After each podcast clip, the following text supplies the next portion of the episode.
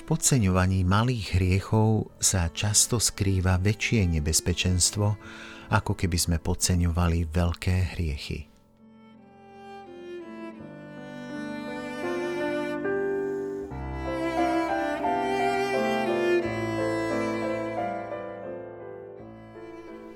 Či si vezmeš dobro alebo zlo, nič nie je malé, pretože jedno i druhé je väčné.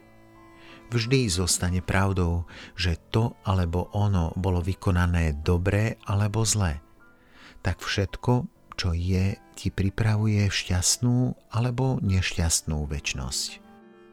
Kto podceňuje chyby iba preto, že sú nepatrné, ten ešte asi nezakúsil, že aj malý kamienok môže pútnika zdržiavať v chôdzi. Podobne stačí jemné vlákno, aby vták nedokázal vyletieť k oblakom.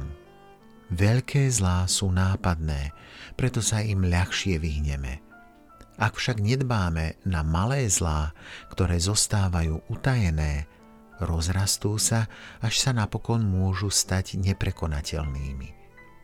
Treba si pozorne všímať nielen to, čo robíme, ale aj to, pre koho to robíme.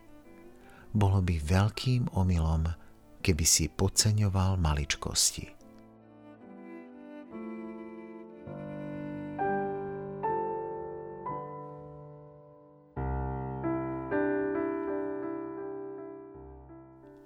do akej miery si pozorný aj na nepatrné veci a udalosti v tvojom živote.